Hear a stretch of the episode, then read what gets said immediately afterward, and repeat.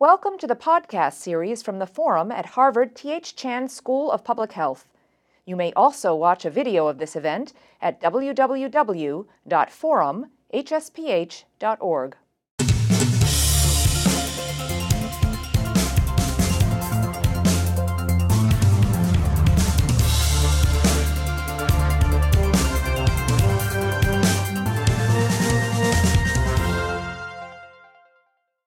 Hello and welcome. My name is Meredith Melnick, and I am the Health Director at The Huffington Post and today's moderator. Our hour-long program is a collaboration between the Forum at the Harvard T H Chan School of Public Health and The Huffington Post. The event also is part of the Doctor Lawrence H. and Roberta Cohn Forum Series. Welcome to Doctor and Missus Cohn. Um, today's discussion will be an exploration of the role and promise of telehealth, both in the United States and internationally. At the end of the discussion, we will take questions from the online and studio audiences. Questions for the panelists can be emailed to the Forum at h s p h dot harvard dot e d u, or they can be tweeted to at Forum H S P H using hashtag telehealthforum. You can also participate in a live chat discussion that's happening on the Forum website right now.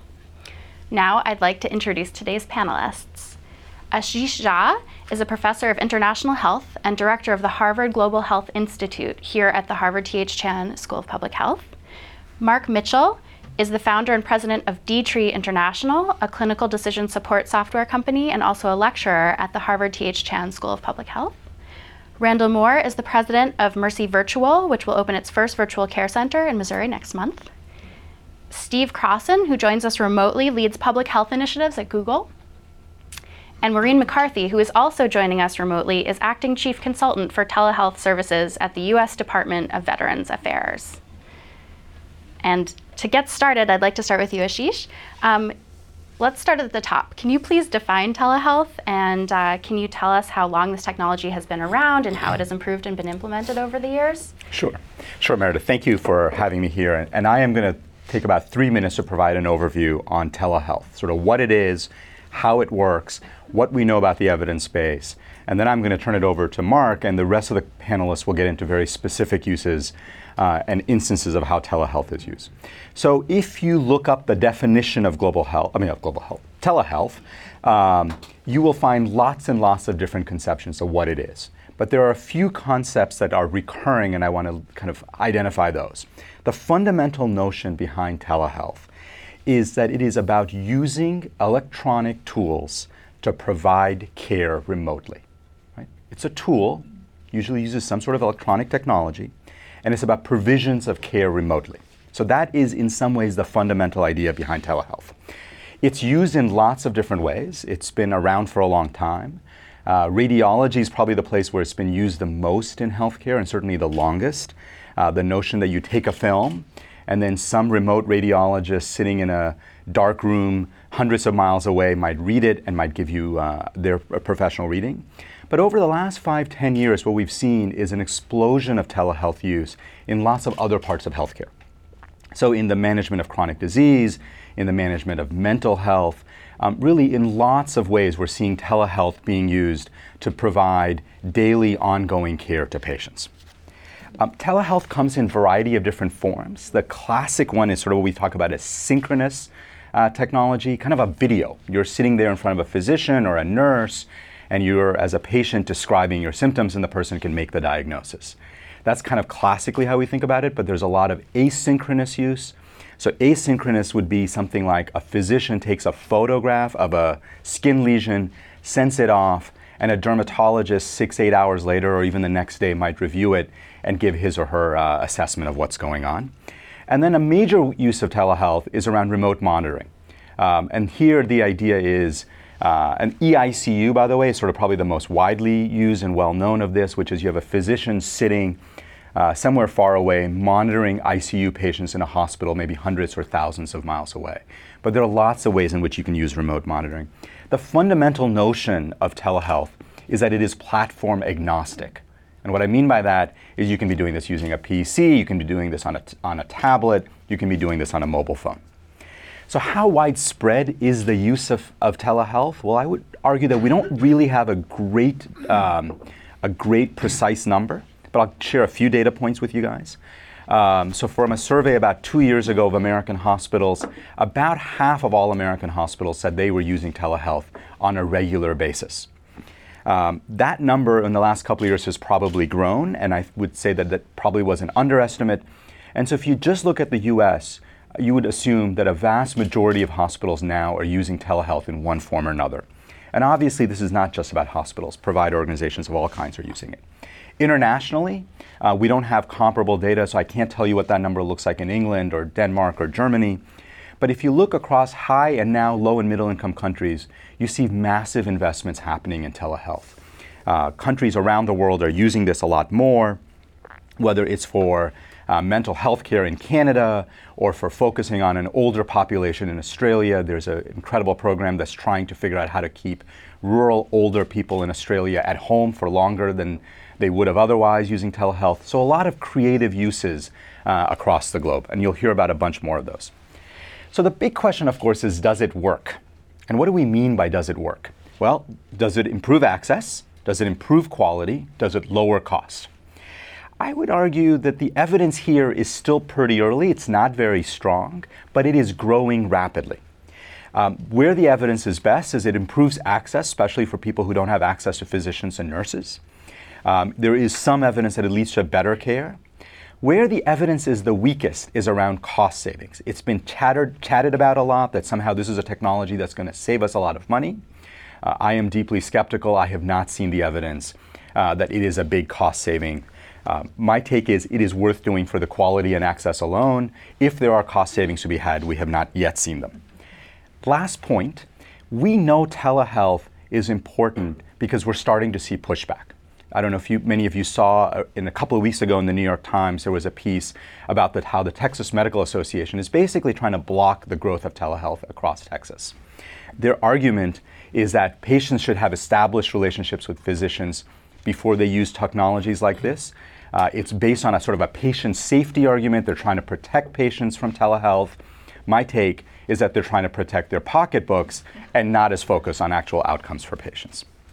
So here we are, um, I think the dawn of a new technology revolution in healthcare. Uh, telehealth is going to be one of the critical elements that's going to be very important in changing the way we uh, deliver care to our patients. Um, it is not, like most technologies, not a silver bullet. But if we can figure out how to use it effectively and efficiently, I think it can have very substantial effects on the health of populations. Thank you um, so much for that. And just to tease out one, one point you mentioned, um, uh, had the, the effect on access for rural communities. Um, and so, you know, I think that's something interesting about telehealth, that it actually is most sophisticated in places with the fewest resources. Um, and to help illustrate that further, I'd like to turn things over to Mark, who's going to introduce us to a, uh, a brief video clip that demonstrates how telemedicine is being used in a rural clinic in Malawi. Thank you. In much of the world, uh, people never in their lifetime will see a doctor. The only health worker they'll see lives in the community and has perhaps six weeks of training following primary school. So let me introduce you to Saidi Machila, who's a community health worker in rural Malawi, a poor country in East Africa. My name is Saidi Machila. Like in my data, I have about two thousand, two thousand fifteen people in only this village. Yeah. I do treat these under five children when they got maybe fever, diarrhea, and fast breathing. Sometimes they die. That's what I do.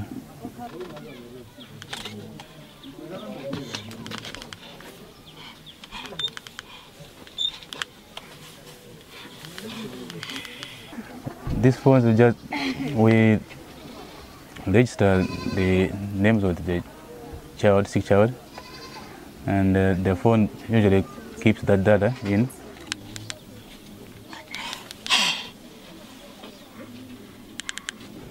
Mm, about about eighty July, July twenty twelve. And also gives us tells us how we can treat the child. Maybe gives us the, the amount of medication you have to give the child. And also, maybe uh, some other devices. Yeah? It also gives the same. Okay, we had, she had a fever and diarrhea, so we are giving this. Using the phone, I think it's a, a very good thing. I think we keep keep using it. It's a very good.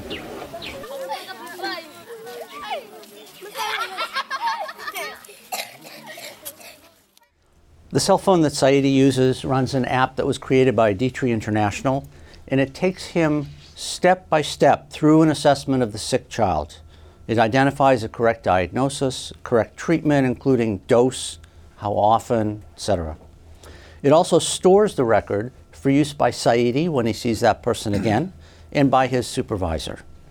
Today, this app and others like it are being used by thousands of health workers in Africa to improve child health, facilitate safer deliveries for mothers and newborns, provide family planning and other health services. We believe that everyone, no matter who they are or where they live, has a right to high quality health care, and that technology is a central part of bringing that care to people in rural Malawi and other parts of the world where otherwise they would not have access to this level of health care. Um, so telehealth obviously has a role to play in, in the clinic visits, um, but it also has a role in crises and pandemics. Last year, as Ebola was moving swiftly across several West African countries, Google created an app uh, that helped aid workers access medical records. Um, so I'd like to actually go to the monitor and talk to Steve. Can you tell us more about Project Buendia and some of the other Google initiatives in this space? Sure. Um, can you guys hear me okay? Yes. Great. Um, so uh, I'll talk about Project Wendia in just a moment, uh, because strictly speaking, that's not a telehealth application, although it is an application that applies technology to a, a medical situation. Um, but I, what I would say is that um, Google, by default, ends up being one of the most consulted telehealth services in the world. Um, because when people are unwell, what do they do? Um, they don't go to Google and they make a search for symptoms. Uh, and this has been something that has long troubled us at Google because, as medical professionals will know, um, the quality of answers that you get from the internet when you have a question about your health is not always terrific.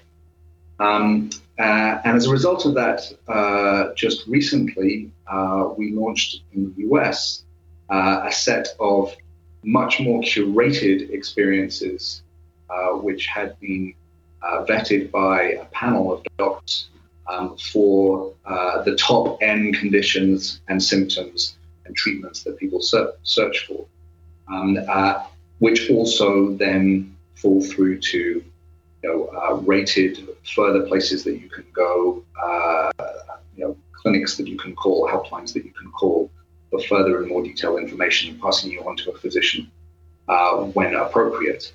Um, so I think that, that the, the fact that uh, you know users right across the world are coming to Google and other services for health information is evidence of the demand for these sorts of services. Um, we're still, frankly, at an early stage in their development, um, uh, but we hope that this is uh, really a first step towards uh, making that particular experience much better. Um, we also, in the public health group at Google, see uh, a, a strong role for technology um, uh, in conditions, you know, right across the world, including uh, the Ebola project that you mentioned.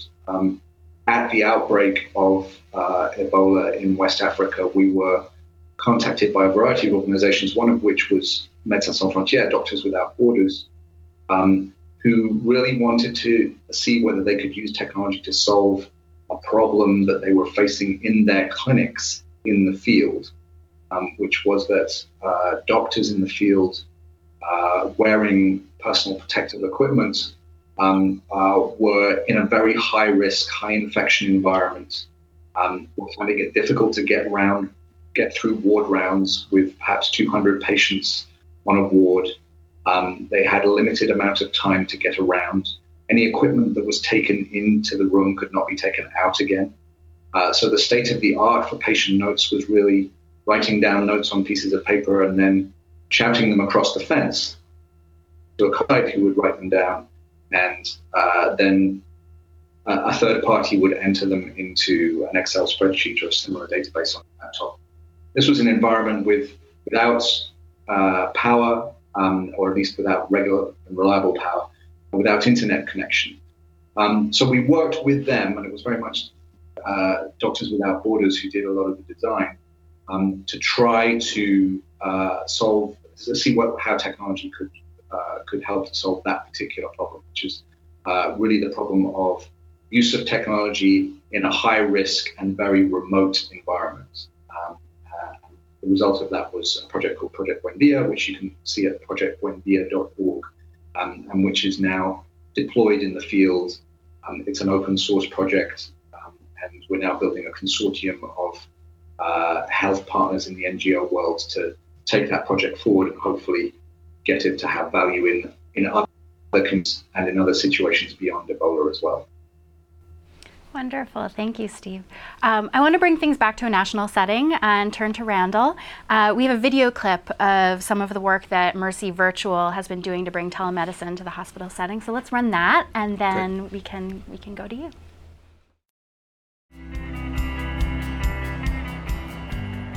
Morning, Miz Brooks. This is Susie from SafeWatch. We're just another pair of eyes for the nurses and the doctors down there. You glad to be out of that bed?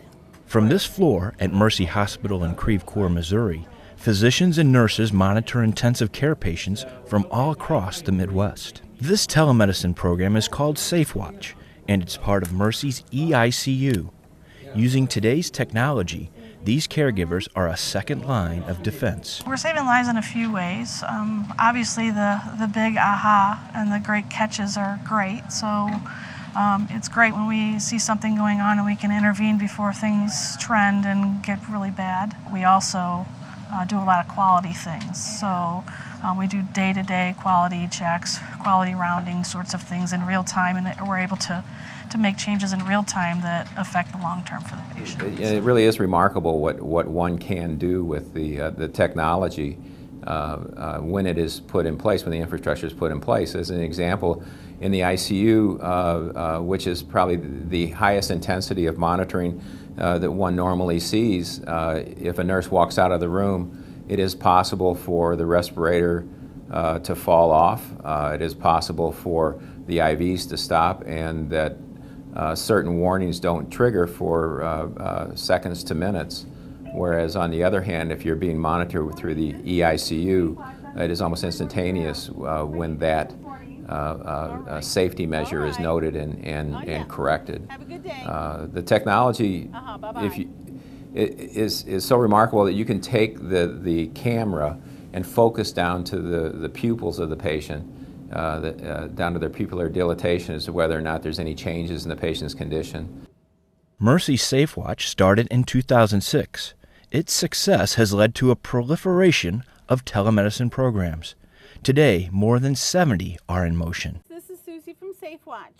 I want to go over the results for your last ultrasound and talk about your... Here, maternal-fetal medicine specialist Doctor Jim Bartelsmeier connects with a pregnant patient worried about a recent decrease in fetal movement. Of the, of the last ultrasound you had, and, and everything's looking great. The baby is growing normally. Uh, if you have a nurse on the other end, you can do, she can do part of the physical exam if, if need be. Obviously, sonographers are doing the ultrasound. Nurses may also be doing other fetal monitoring. Um, and so we're able to pretty much provide every degree of care that I would have been doing a consult here in the office if the patient were sitting next to me. These patients are in communities where there's not subspecialty care available, such as us, um, so they would have to travel and take off work for a full day. Um, plus, a lot of times they have to do follow-up um, testing, fetal testing, on once or twice a week, so it's a great convenience to them. Uh, plus, they have readily ready access to us. Great. So, um, Randall, can you walk us through some of the um, applications in the hospital setting, and then also what this means for the uh, the virtual center that you're that you're creating? Sure thing. Mercy's a, a, a relatively good size organization situated through the Midwest. We have thirty-five hospitals, a couple thousand fully integrated physicians, seven hundred advanced providers, uh, three hundred plus clinic sites. And we've been on a, a ten-year, roughly, intentional transformation to, as we say, get healthcare right, to build, to, to build a new model. And it's not hard to understand if you think, I want to have people think about incrementally as well as disruptive. On the incremental side, uh, SafeWatch, which is our e I C U program, or any number of continuous twenty-four hour a day monitoring programs, we can fill gaps. We can be at the bedside when somebody else is not. And the interesting of what you found, even when we had twenty-four hour intensivists putting the e I C U in place, the SafeWatch program, what we saw is a consistent trend uh, that keeps improving to where our Apache adjusted, our risk-adjusted mortality is thirty plus percent less than predicted. Our length of stays are much less than predicted. In that environment, by filling the gaps, reacting faster, we can give better outcomes to people. And we've taken the same consistency and, and done that across a number of areas. We've done it in sepsis, and we've moved from monitoring the first sepsis beds to, we're just approaching three thousand beds across our system that are monitored real time, twenty-four hours a day. Now, it's just not about telemedicine, it's about what goes with it. If you just look and monitor somebody, nothing changes. Monitor with a complete rework of the workflow makes a huge difference. So part of our intentional journey is, how can we complete the care continuums inside of a hospital, make them work twenty-four seven. Uh, how can we extend what our doctors, what our clinical teams do and bring it to people where they are? Can we have patients who live in rural Arkansas get the same level of access to care as people who live in Springfield or Saint Louis? And the answer is in the journey, yes, we can get there. We can bring care to people when and where they need it. So if you think about the transformation that technology can enable, I have a tendency to think of a hospital as a, as a place to bring providers and patients together with all the technology and resources so that we can build a care plan. And with that care plan, we can put an expert interdis- interdisciplinary team around that care plan.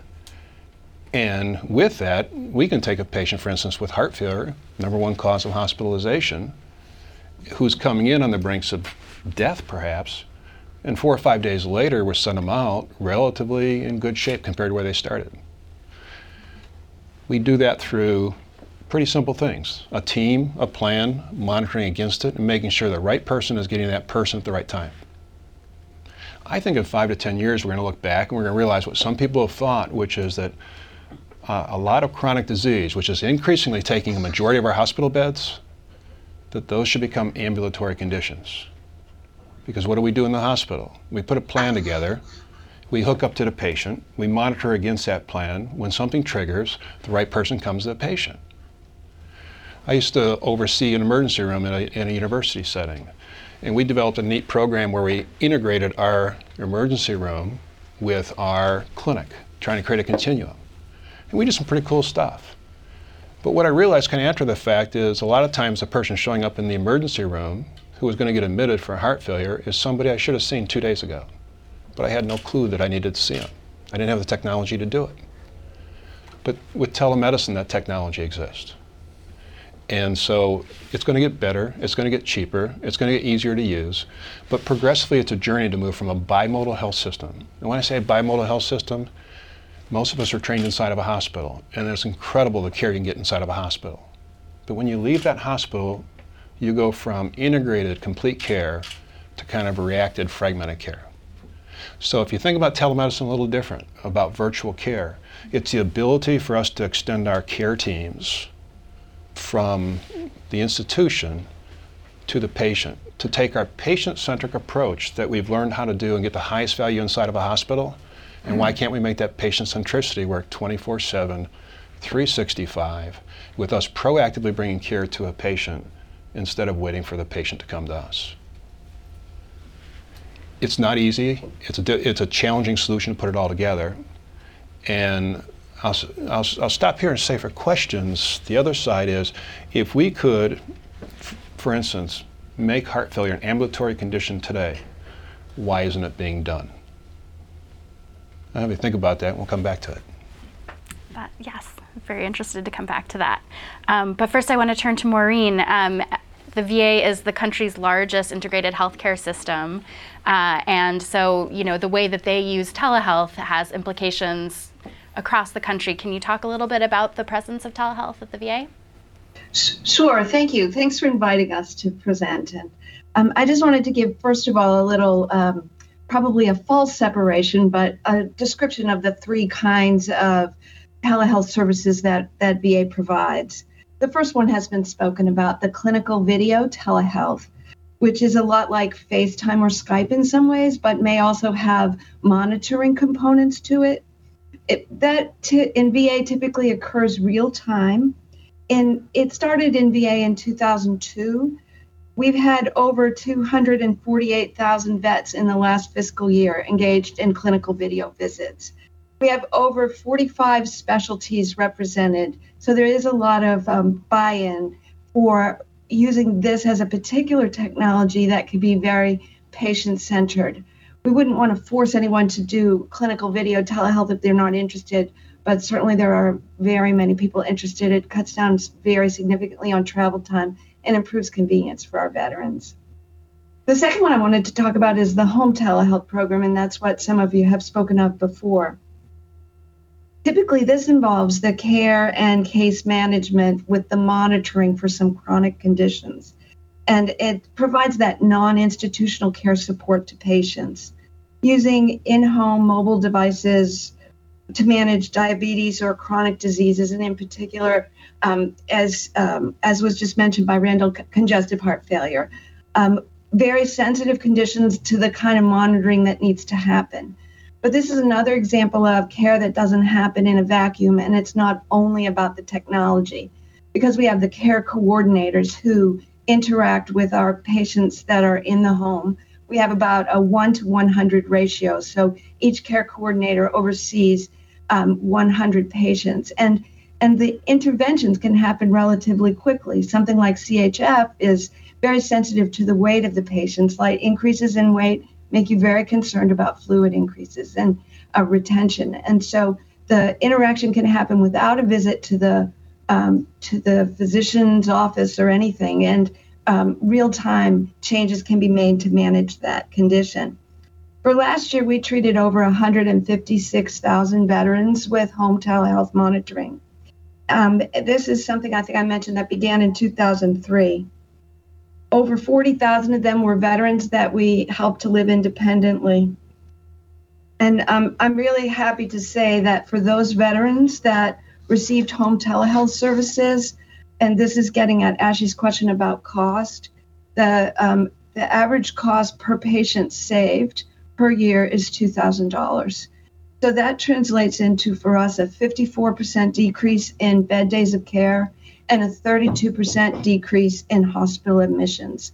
So it really is a, a, a game changer, and it really is an investment that we feel is worth making. Not only do we feel it, but the veterans who are able to stay in their homes and the caregivers that get that support feel that way as well.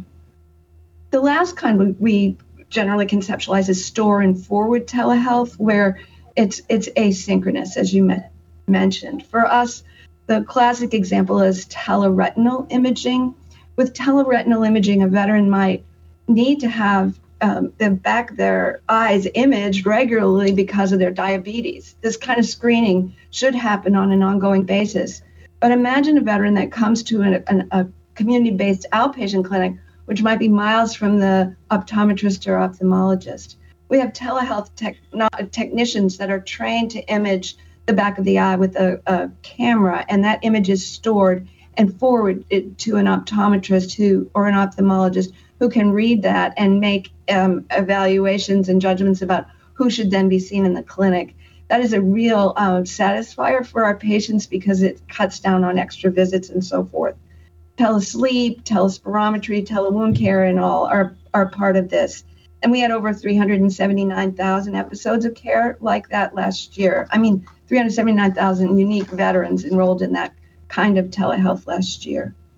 So uh, I mentioned a lot of numbers. We've had last year two point one million episodes of care with telehealth, and forty-five percent of the patients that we treat live in rural areas, which for V A is really important because we have distinct medical centers, but we don't want to feel like we're limited providing care there. We have community-based outpatient clinics, and that's great.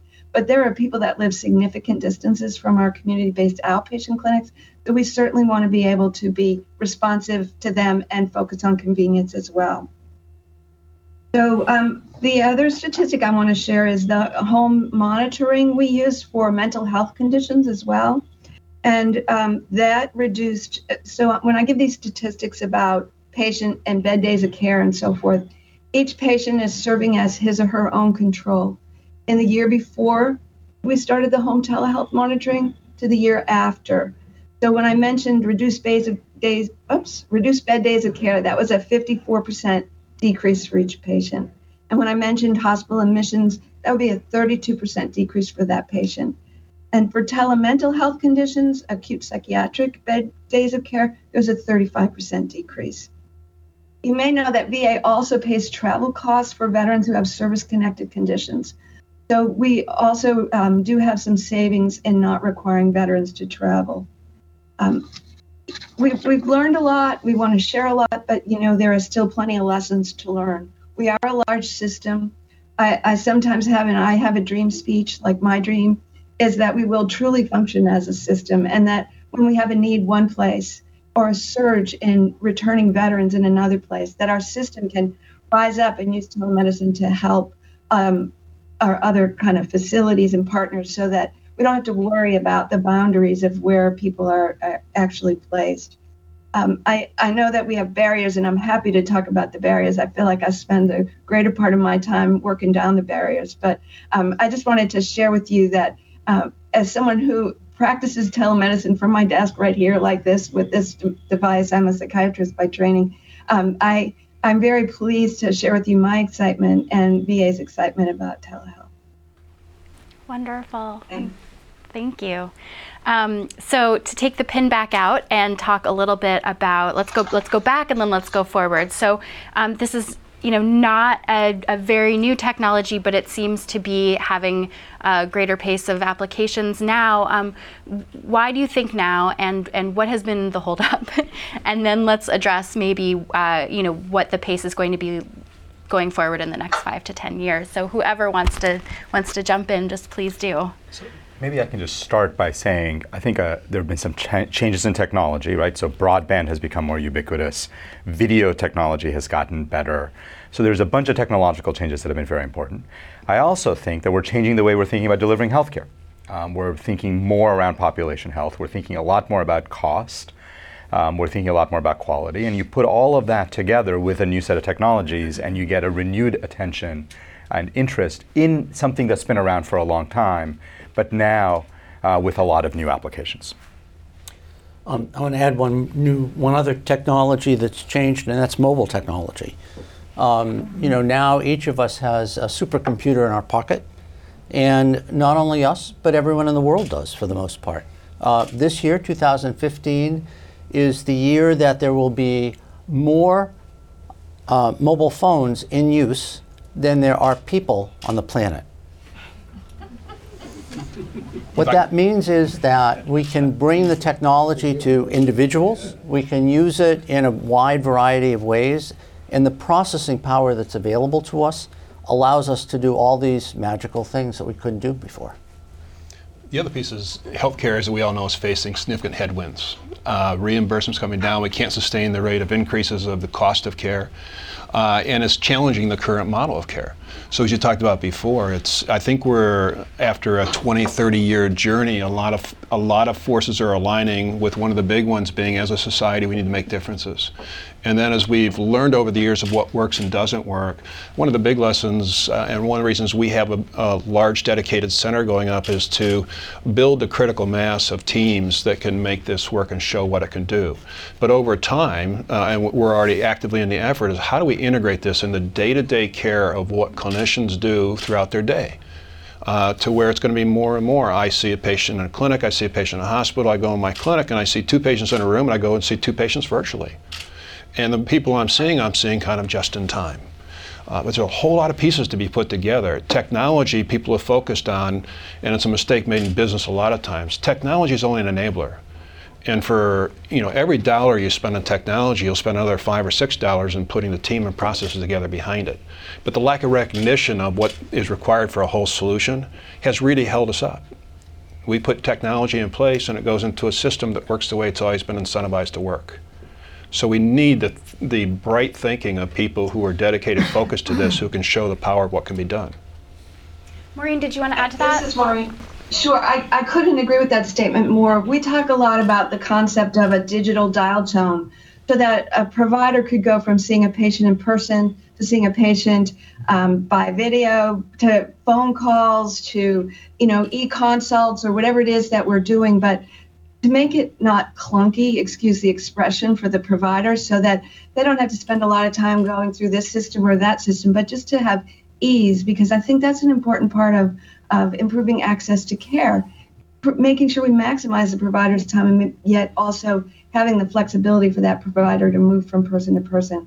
I, d- I did mention our people, and I, I couldn't agree with you more that we do need to have provider buy-in, but we also have, need to have support, like people handy if something goes wrong with the technology, or people handy if we, you know, if we need to kind of go the extra mile to engage a particular veteran for us or something like that. But I, I would wholeheartedly agree with what your statement was.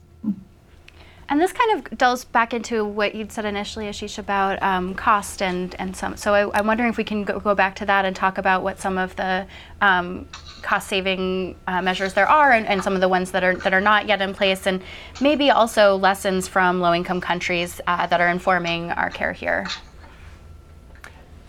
So if somebody else wants to, to lead off, I mean, my, my overall sense is that the opportunity for saving money here is quite substantial. Um, this is a technology that should replace a lot of the things that we do now. Um, much of the data suggests that it's been an additive, not necessarily a replacement. That is not to say, therefore, it'll never save money.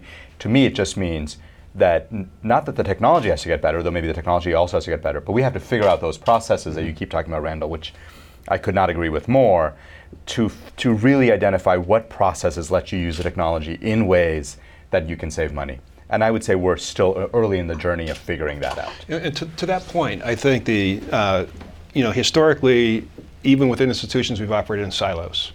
Uh, certainly across institutions, we're in silos. Uh, and it creates a lot of duplication, replication, and inefficiency that in many ways, financially, we've all been rewarded for. We're all paid for what we do. But as, as reimbursement shifts to outcome for the individual, for subpopulations, for populations, the rules change. So we, we feel, for instance, we shouldn't all be re- duplicating this. We should be working together across the country as providers and bringing all the stakeholders in to figure out how to do this. But we also have to deal with the reality of, uh, I have been involved in many programs over the years that have showed tremendous improvements in outcomes. And most of those became pilot projects that never went anywhere. And the reason is that the elephant in the room is the value is being created, but where's the value going, in whose pocket? And for a hospital, let's let's use the heart failure again. If we eliminated, say, two thousand hospitalizations for heart failure for a system, moderately sized system, and they're getting ten thousand dollars for each one of those hospitalizations today. On paper, most people say, we're losing money on those people because our fully loaded cost for hospitalization is eleven thousand dollars. So why not just stop it? Because when you look at the real contribution to keeping that system running, there may be five, six, or seven thousand dollars of cash from that hospitalization that pays the, for the people, the care teams, not to be there. So if you go back to the A C O, is that the answer? I don't think so, because think about the A C O. If you do a good job, you're going to split a, a small piece of money fifty-fifty.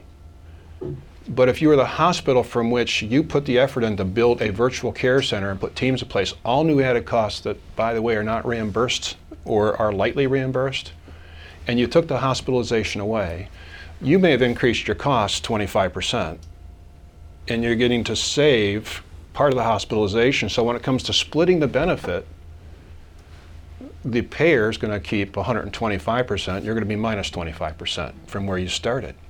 And that doesn't mean the A C O concept is wrong, but what we've got to think about is how much net value is created. And we've got to create glide paths to say, if you've got these expenses, until you can take these expenses out, we've got to give you a pathway to do it, to actually split the, ben- the net benefit and reinvest that so that we can improve the care, improve the models, and shift to this patient-centered care. I think one of the problems is that um, we're trying to do many things because, in fact, creating new ways of delivering care using technology improves access, improves quality. I think there is, as Ashish mentioned, evidence for that. The problem is that when you measure the costs of those things, you measure in costs of more people being involved in the system and who are getting better care. And so it may be that the cost is going up, or it may be going up for one piece and coming down, as you mentioned, for another piece, but few people are looking at the whole system and saying, what is the net change in total cost to the system? Mm-hmm. Because certainly in this country, there is no system, and in most other places, there are just a multitude of players, each of whom only has a particular lens on the problem. So I think that kind of system-wide looking at what's changing and how we're going to measure costs in a more rigorous way is really needed. Absolutely. Marina and Steve, do you want to? This morning, I, I, I'd like also to add that, um, you know, our system has built up as a kind of bricks and mortar system, and that's not my original term. Certainly, people smarter than me talk about this all the time. But, you know, when you think about a system that's built up on on a basis of a hospital-based care, kind of like was mentioned before, this is a technology that crosses all of that that we're talking about. And so we are all caught in some real um, administrative barriers as a result. Our system as a whole doesn't want to um, adapt sometimes because of those those barriers, what how we measure R V Us or how we capture workload or how we determine a standard visit. Uh, I'll give an example, teledermatology. When people forward a photo of a lesion, well, the standard of care in dermatology is to do a whole body scan, but when people are doing telederm, they're often not doing that whole body scan, they're doing the photo that was sent to them. So how do we um, restructure our concept of quality if what if what we're doing with one exam might not be the full criteria for another? Or but but yet, how do we ensure that patients, meanwhile, are getting the care they need?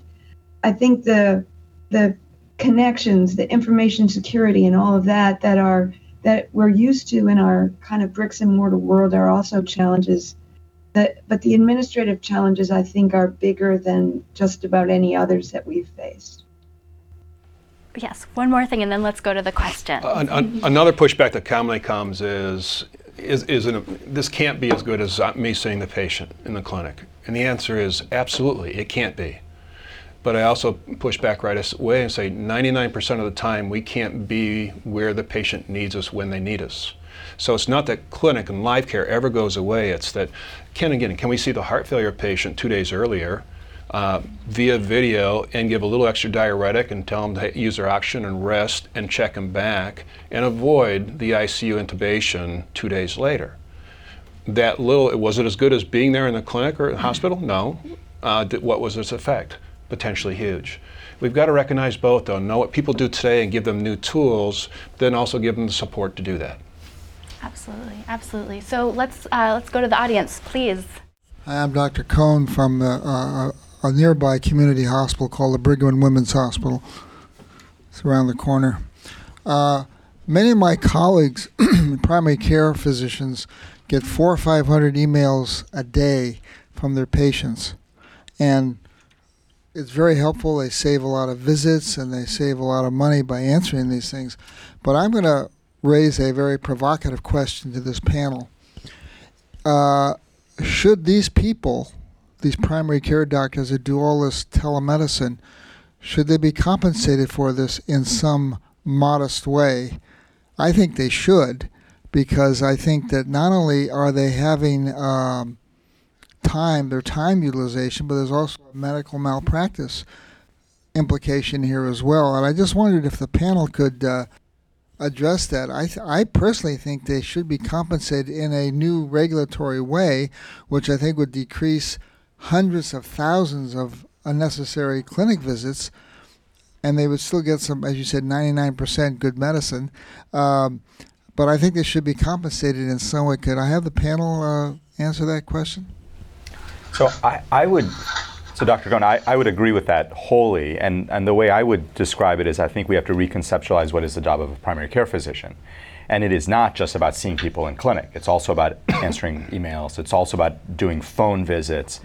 And if we think of all of that as part of his or her job, then they should be getting paid for the entire set of activities. Now, whether you do it as a salary or you do it as a fee for each of the different elements, I, I'm more agnostic. There are people who feel like everybody should be salaried.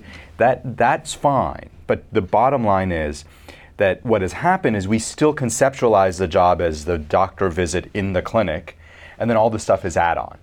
It can't be that way. It's not add-on. It's actually core to the functioning of a good primary care physician. Looking at it another way, I, as a primary care physician at one point, it was, I think my job should be to try to optimize the health of the people I serve. How I was paid was for my individual units of intervention. I would rather not see telemedicine, virtual care be a, yet another fee-for-service item, because then we're focused on the item instead of the outcome.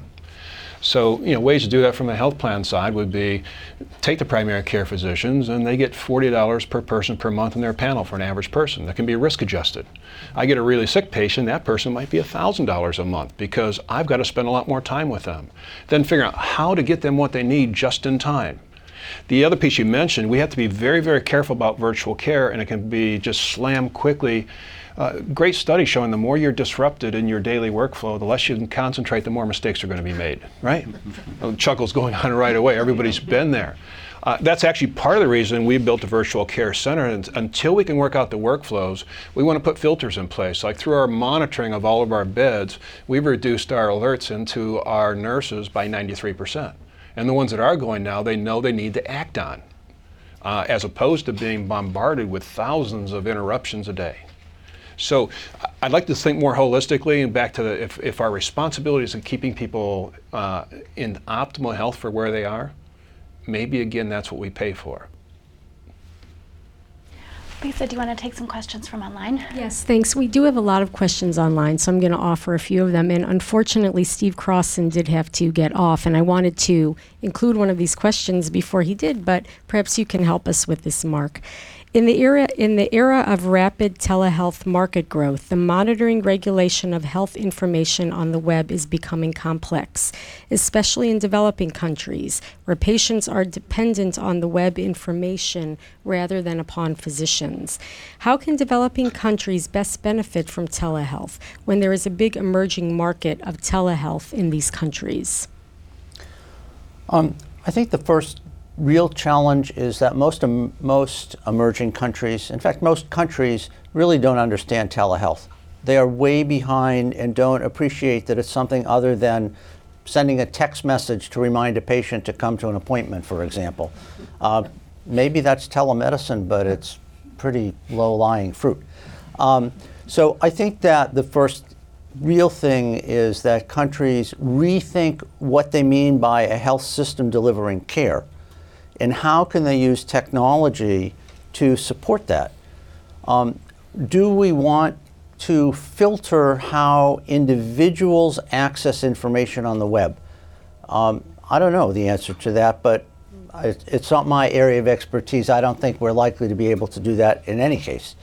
Um, but I do think that there's a need to accept that people have access to all kinds of information, that um, that technology is going to change the way both information and care is being delivered. And how can we use that effectively begins by recognizing that it's not something to be avoided, but to be embraced. Thank you. We, we are getting a lot of questions about privacy issues related to this, so I did just want to ask one of those. Does the use of telehealth technology raise new privacy and security questions? Could someone electronically eavesdrop on doctor-patient communication or intercept or even tamper with the results of tests that are delivered online?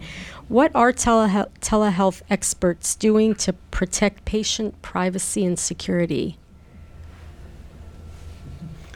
all Not you. That's all. That's all and, and our friend from the V A, right? Maureen, but technology exists today. So, for instance, you know, FaceTime, Skype, the original stuff out there was not made to be medically secure yet. It wasn't HIPAA ready, compliant. Uh, but there are uh, ways to make the technology work. So, for instance, if somebody penetrates the video stream, it just disconnects. Uh, so, security can be put, can be put in place, and I think the V A has been on the f- cutting edge with its different layers of security. So I'll turn to Maureen. Sure, I'd be happy to address this. I don't feel like we have the best answer yet, but I do feel like we have the security. Let me just say that um, when in the mid two thousand decade is when we started with the clinical video telehealth, and in that era, the securest platform was this, and I'll use the word clunky again, rather clunky platform of using multiple sign-ins similar to what we use for our own clinical video, con- for our non-clinical video conferences. And and that's cumbersome, but it met the need at that point. But that was ten years ago. And we really, really want to move toward a system where we can use the smartphones or other devices the patients have. But I have to tell you that we are very, very cautious because we want to ensure that the care that the veterans that entrust their care to us have their privacy protected. The last thing we would want is anything to be broadcast over the internet or anything like that. We have veterans who have, uh, you know, served our nation and done amazing things, but also deal with terrible struggles, particularly related to P T S D. And some of them are reluctant to even participate in clinical video telehealth. So we want to make sure we honor that. So we probably go very, very far into the security Um, in an effort to prevent the release of any kind of information. But we are looking at new ways, and certainly the new technology that's available, the clouds, whether it can be within our firewall and so forth, in order to allow for security and decrease the clunkiness. Yep. I, I can tell you our home our home telehealth, for instance, it does, their, the input data, for instance, when the patient might put their weight or vital signs or how their mood is that particular day into the home telehealth system, it doesn't even go directly to our patient medical record. It goes to a site that the the care coordinators I mentioned are able to access, download, and enter into the record. Obviously, we want patient-generated data to communicate directly with our medical record, but you know we also want to have the record have meaningful data. So that's that's a a, a tightrope we're walking right now in terms of understanding the best way to get patient-generated data into our permanent records. I, I, but just, I, I think it's an excellent question. I throw out to, to ask the audience to, and to, to be thinking about also the practical side. Security, if anything, is swung fairly conservatively in trying to protect everything for, for laws, lawsuits, and just respecting the individual. But I can also tell you, and I've talked to many, many providers, whether it's in the V A or across other systems, we have a lot of people today who can't access care and are literally dying or, and having significant exacerbations of their disease for the sake of privacy. Uh, so as a society, I mean, we have to take a step backwards at times and ask the question of what should be the balance. One more. Thank you. I'll just do one more, but we have a really active chat, uh, so I encourage everyone to go on. We have had a number of questions about billing, Medicaid, Medicare, so I'll just take this one. How should the American healthcare system deal, deal with billing and coding of telehealth and telemedicine procedures, especially in the emergency department and in rural settings where people receiving the procedures may not be able to afford them? And some questions about, you know, does Medicaid cover this, Medicare? Be great if someone could address that. Well, I, be, I believe from a billing perspective, first of all, my bias again would be to be paying on the basis of population and outcomes and forms of capitation, subcapitation, tied to outcomes. But until we do that, until we align the incentives also, there are many states, Medicaid, that are currently paying for telehealth. Some are on par with live visits, some are not. A whole variety of ways to do it. We're always afraid as a society, if we put a code out there, it's going to be misused, and maybe we just start giving too much care again. Uh, but have paying for appropriate care when we can keep people from needing to take the time to schedule a, a, an appointment to further deteriorate, to come in later, to drive two hundred miles, it, it does make so much more sense for us to pay for a visit, so long as that visit's delivering what needs to be done. And it can be another pathway for us to get to population health. And the only thing I'll add is I think you are seeing increasingly uh, both public and private payers recognizing the value of this kind of technology.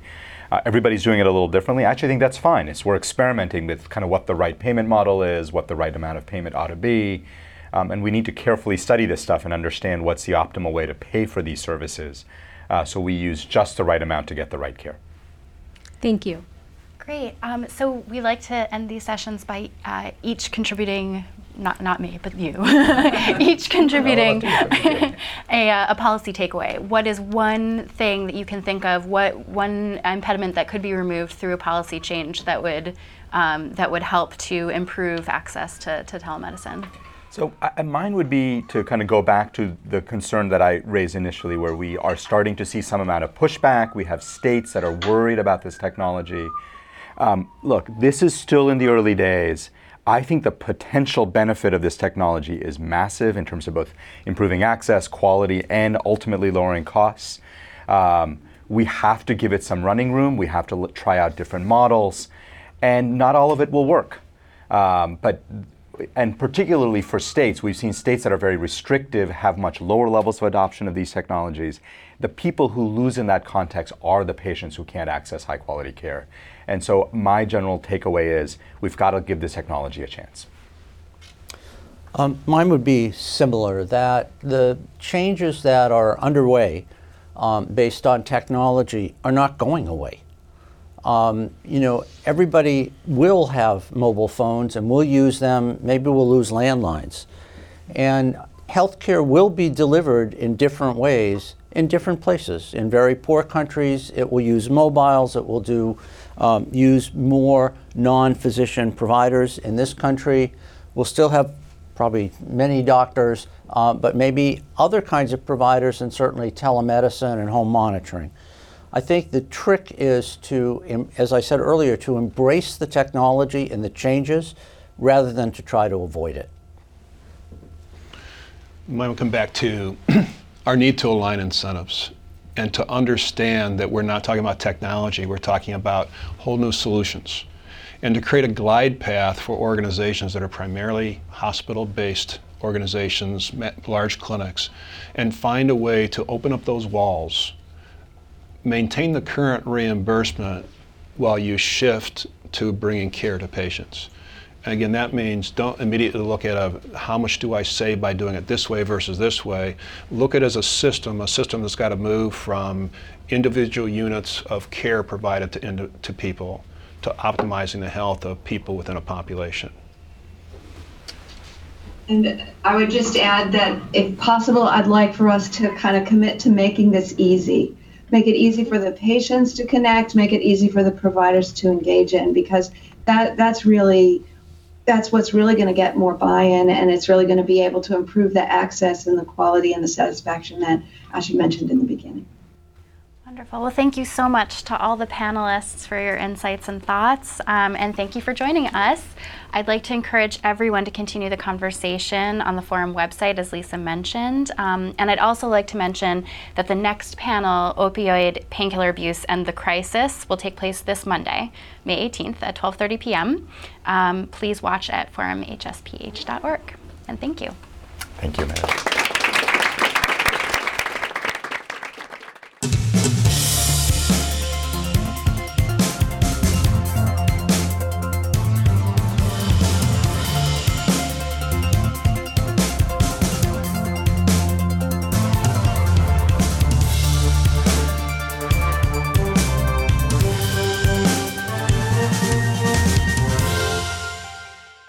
This has been a production of the Forum at Harvard T H Chan School of Public Health. You can find the complete video of this event and post your comments at w w w dot forum h s p h dot org. Thank you for sharing the Forum.